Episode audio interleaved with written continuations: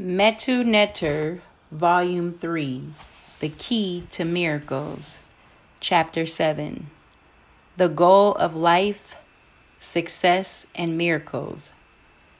Success through the Ages. One thing that all men have in common is doing. We are all always trying to accomplish or acquire something from surviving to amazing wealth to manifesting our wildest dreams. The goal of all doing is success. What we must understand is that the idea about success have changed throughout time.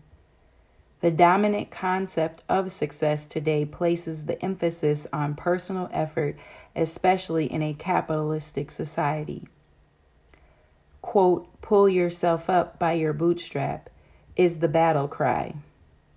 In ancient times and societies that are built on reciprocity, success is determined more by the support of the society and to a lesser degree by personal effort. In a capitalistic society, a farmer must get his own land and work it to be successful. In a reciprocal society such as the now defunct traditional Africa or Inca, the farmer was granted land and had help in working the land from the members of the society as a custom prescribed and demanded. And of course, he had to add his own personal effort according to his personal resources. Personal effort accounts for just about 100% of success today in Western and Westernized world. But about 33% in ancient times and in the non Western societies that have been destroyed by the Western world. To make things worse, the leading capitalistic nations of the present have conceived success from a materialistic perspective that is dependent on worldly resources and have channeled the resources to reside in the hands of few. They have managed to get away with this because of the limited institution of Sahu man who makes up the vast majority of the world's population. If you are being denied a proper education and the means of health, it is not the deck heavily stacked against your success. It is improper to conceive of a society that does everything in its power to assist all of its members to succeed. Think about it. Wealth is not about having a lot of money, it's about class difference.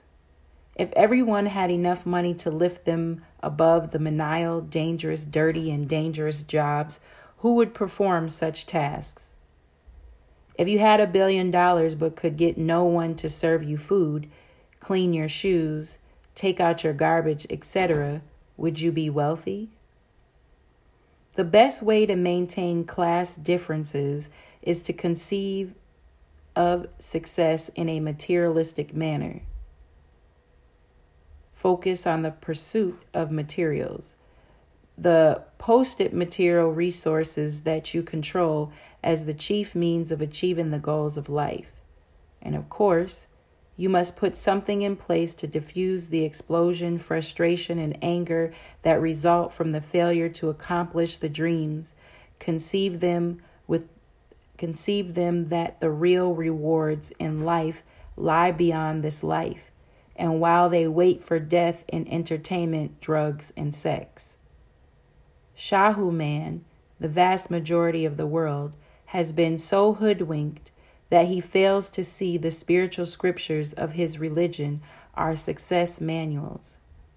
He fails to see it because he has been sold a false concept of success and a false concept of government. Religion, a guide to success.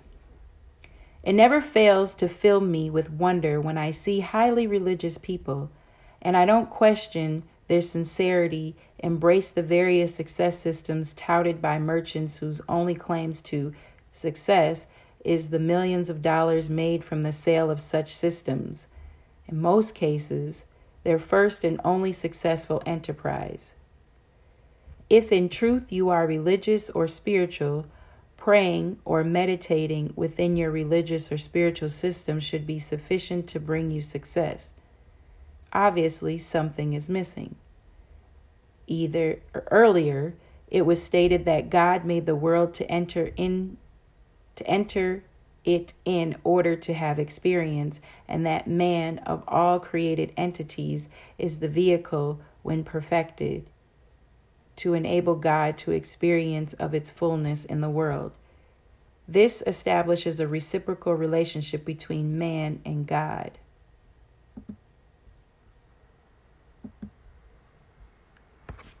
God needs man and man needs God. God needs man in order to enter the world and enjoy its self and its creation. And man needs God in order to fully achieve the goals of life. The latter needs explaining. Success cannot be defined as the mere realization of a worldly goal. It cannot just bring the immediate satisfaction of achievement and to the doer. It must enhance the well being of the whole and the spiritual life of the doer. The spiritual side of the quest for success has been lost to most people in the world due to the practice of many cultures of interpreting the spiritual faculties of God and man as historical personages or as ethical ideas. We all know of the roles that talent and genius play in the quest for success. What is not known is that everyone is born with the nine talents most of which are in a latent or undeveloped state, and that the foundation of living is the awakening and development of our divine faculties.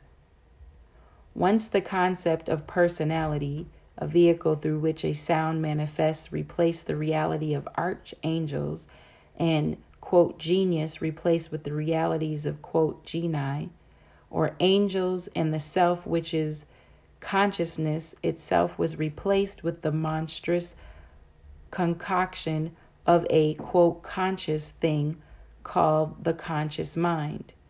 The possibility of successfully working on the spiritual development of man as a requirement for the successful realization of worldly goals was lost. The reciprocal relationship of material and spiritual pursuits.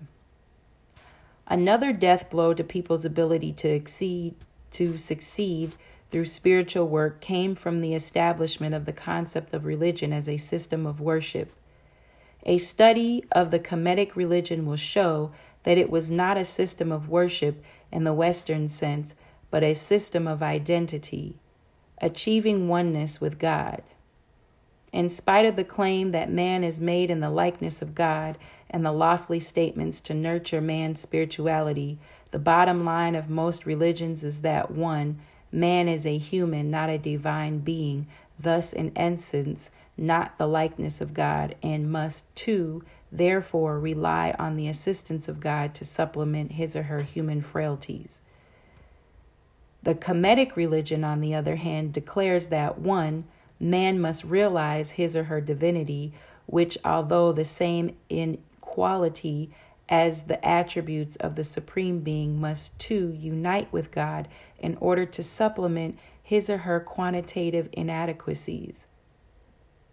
To succeed in her worldly request, man must perfect her divine faculties, the talents of genii. The work on these talents and geniuses requires a spiritual approach based on the fact that they are expressions of divine faculties. The spiritual aspect of the work was lost once the spiritual nature of the man's mental endowment was despiritualized and scientific, scientified into psychological concepts. To Western man, talents and genius are the things you are born with. Either you have it by birth or you don't have it.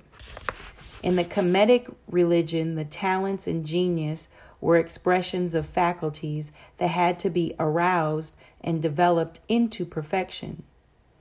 They did not worship the Neteru, they cultivated them as their faculties. the work took on a dual aspect. A talent we all know must have a worldly field of application for its development and expression. One may have the genius for mathematics, but it cannot manifest itself and contribute to our success if we are not taught mathematics and do not apply the knowledge to the field of the work. We must keep in mind that the mere act of studying mathematics or art, etc., does not awaken the talent or genius if it is not manifest. Awakening the talent, or as we should say, the spiritual faculty, that is in charge of the talent is a major component of Kemetic religion. Thus, a religious act to Heru or Ma'at was not an act of worship, but an act of cultivation. A musician would cultivate the worldly side of the work by the study of harmony, performance, practice, etc., on one hand, and on the other, cultivate the talent through meditation rituals, and other spiritual practices. The knowledge of awakening and developing man's talents and genius has been lost due to over 2,000 years of ignorant denunciations of idolatry and polytheism and the ev- evolution of psychology to the altar of the scared crow. You cannot achieve your goals in life without talents and genius, and you cannot develop them if you do not put them to work in the world. The gurus of India miss the latter truth, and the scientists of the West miss the former, and neither realizes their failure because they are caught up in the superficial and narrow perceptions of the world of Sahu division of the spirit Worldly success cannot be declared if personal achievements endanger the welfare of the whole or are accomplished by a scheme that stack the deck in favor of the few who learn and manage to manipulate the unfair system. You can call yourself a successful boxer if your opponent's hands and feet are tied and they don't know it. Is the quest for success in the world today played on the level field? Do the gurus of positive thinking and positive self image take the unlevel playing field into consideration? To declare yourself success, you must achieve your quest in a level playing field, and your achievement must not only do no harm to others and the world, it must promote the well being of all, God included. The principle here is well known. It has been stated in the operation was a success, but in the patent, but it has been stated in the quote, the operation was a success, but the patient died. We all know of solutions that create 10 problems in their wake, many worse than the problem that was solved. How do you balance the particular with the whole? Omniscience. Miracle and success. An ill person that is expected to die within the next 24 hours of an incurable illness is taken off life support equipment and medic- medication. No one in the past has made a comeback from this point. Suddenly, the person recovers and his health is permanently restored there is no explanation from medicine as to how the turnaround occurred. Some people cite the fact that some well wishers were praying or meditating. Others speak assertively of the patient's fighting spirit, and others are convinced that a miracle occurred. We may find many examples of miraculous events in the lives of people. While they occur at random making them happen deliberately is one of the cornerstone of religion. It is the goal of prayer, meditation, and ritual. If you understand religion, you will see that living by miracle is the essence of religion. When you have a goal to achieve in life, you cultivate your talents and worldly resources, social connections, personal finance, social standing, your appearance and demeanor, health and vigor, and so on. You learn to work on your worldly resources from the examples of others and educational institutions. But there is a unanimous understanding that there is another resource that you must call on, especially when your worldly resources cannot deliver or you are lacking in them. This is the spiritual resource. It is not just another resource that is to be added to your bag of tricks, it is the chief resource. It is the center of the wheel that drives all others whose place ends on the periphery, the rim. It is the resource that brings the other resources into our lives and makes them perform as they should to deliver the goods. It is the resource that keeps us from going about things in an immoral way and prevents the successful achievement of worldly goal from harming our lives. This is the reciprocity between spirituality and material pursuits, the reciprocal relationship between man and God. Miracles are nothing more or less than the working of God and its divine faculties in the life of man. In fact, this is God's will, God's plan for man's life on earth. To be successful, not randomly or by chance, but deliberately at will, is the divine plan for man. It is the destiny of man. For man to live a life of success in all of his or her undertakings, man must achieve union with God. Please do the math. If man achieves union with God, would he, she not live a successful life? Would not man be lifted above failure and suffering? If this is not the result of uniting with God, then what else is there? What other function does religion have? A major idea that is attached to the concept of sin is the separation from God. Sin separates man from God, union with God versus separation from God. From a religious standpoint, the former leads to the good things in life, the latter to suffering and failure. Keep the math going. It is not then a sin to seek success separately from God. Are you not living in sin? That is separate from God. If you rely solely or primarily or predominantly on your worldly resources for success. If God plays a minor role in your quest for success, then what must be said of your claim to spirituality? It is the effort to achieve your goals without the help of God, without the major resource in your life that causes the woman within you, the spirit, to bring forth the pangs of labor. The message from religion of Kemet is that to live a successful life, you must unite with God. And to be one with God is to share in God's attributes. Through God's omniscience, the God in man is able to intuit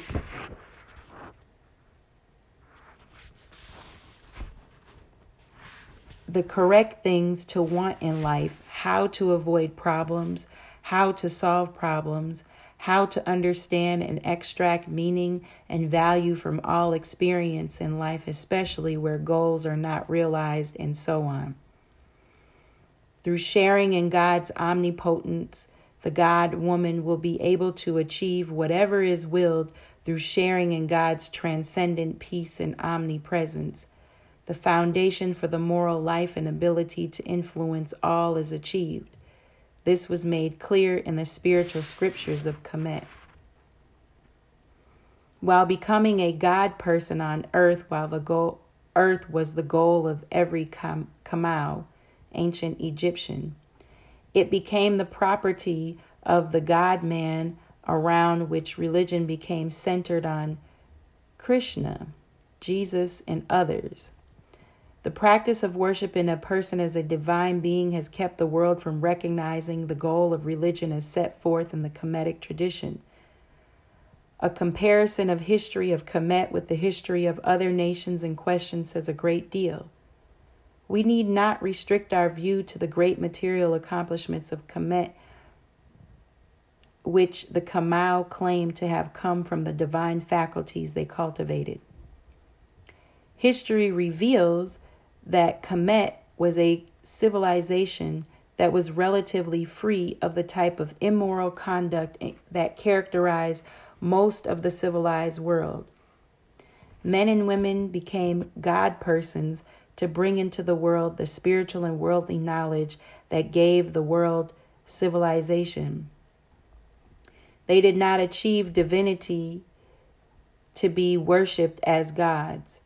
The men and women that were worshiped as God men and God women, Amen, Hotep, son of Hapu, a priest, Imhotep, a great scholar and scientist of the Old Kingdom, King Amosis uh, I, Queen Amosis Nefertiti, and a few average citizens, Nefer Hotep and his wife Ubekhet, and the daughter of Baki and Penub and Kami were very minor exceptions rather than the rule.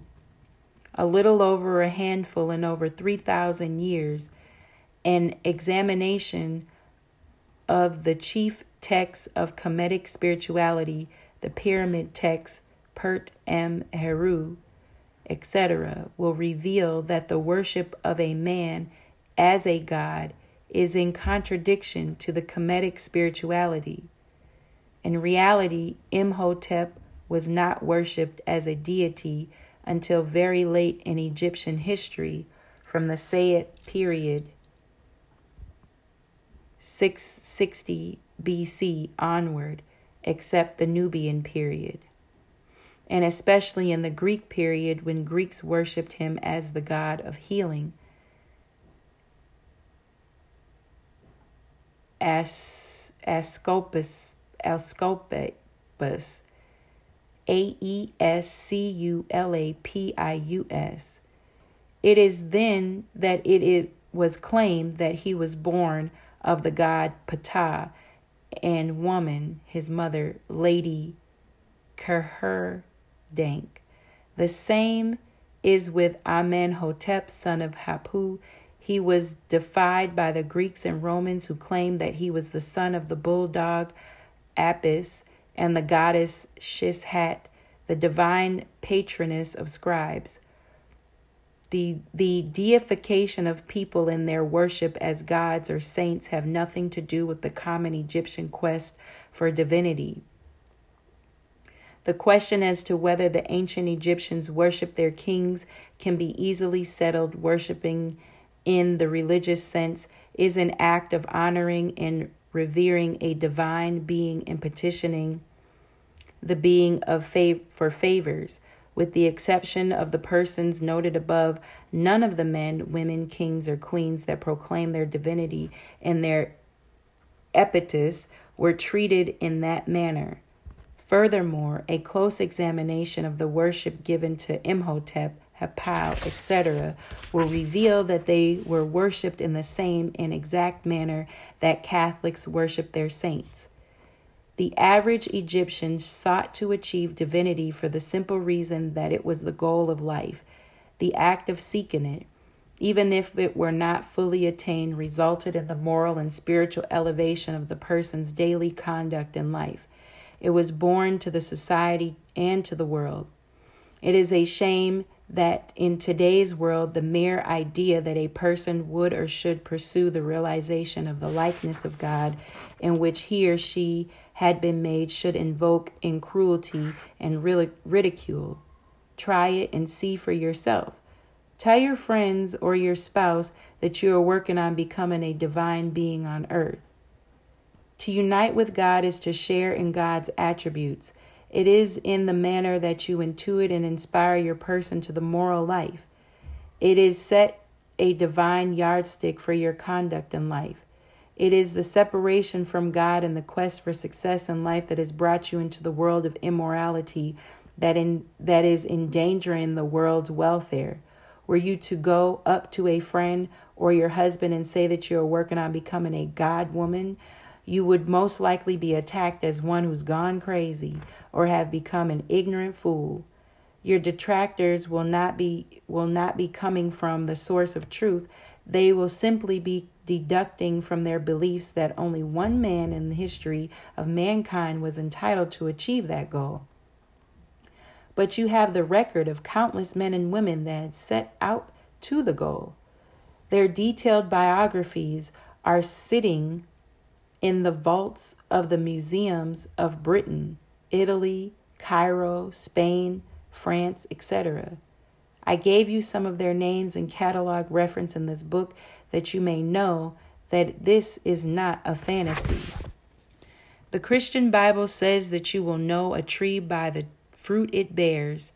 Then compare the biographies of these people and the historical record of Kemetic social conduct with that of other nations from antiquity to the present, and you will be able to tell for yourself. And here ends the reading on page 141.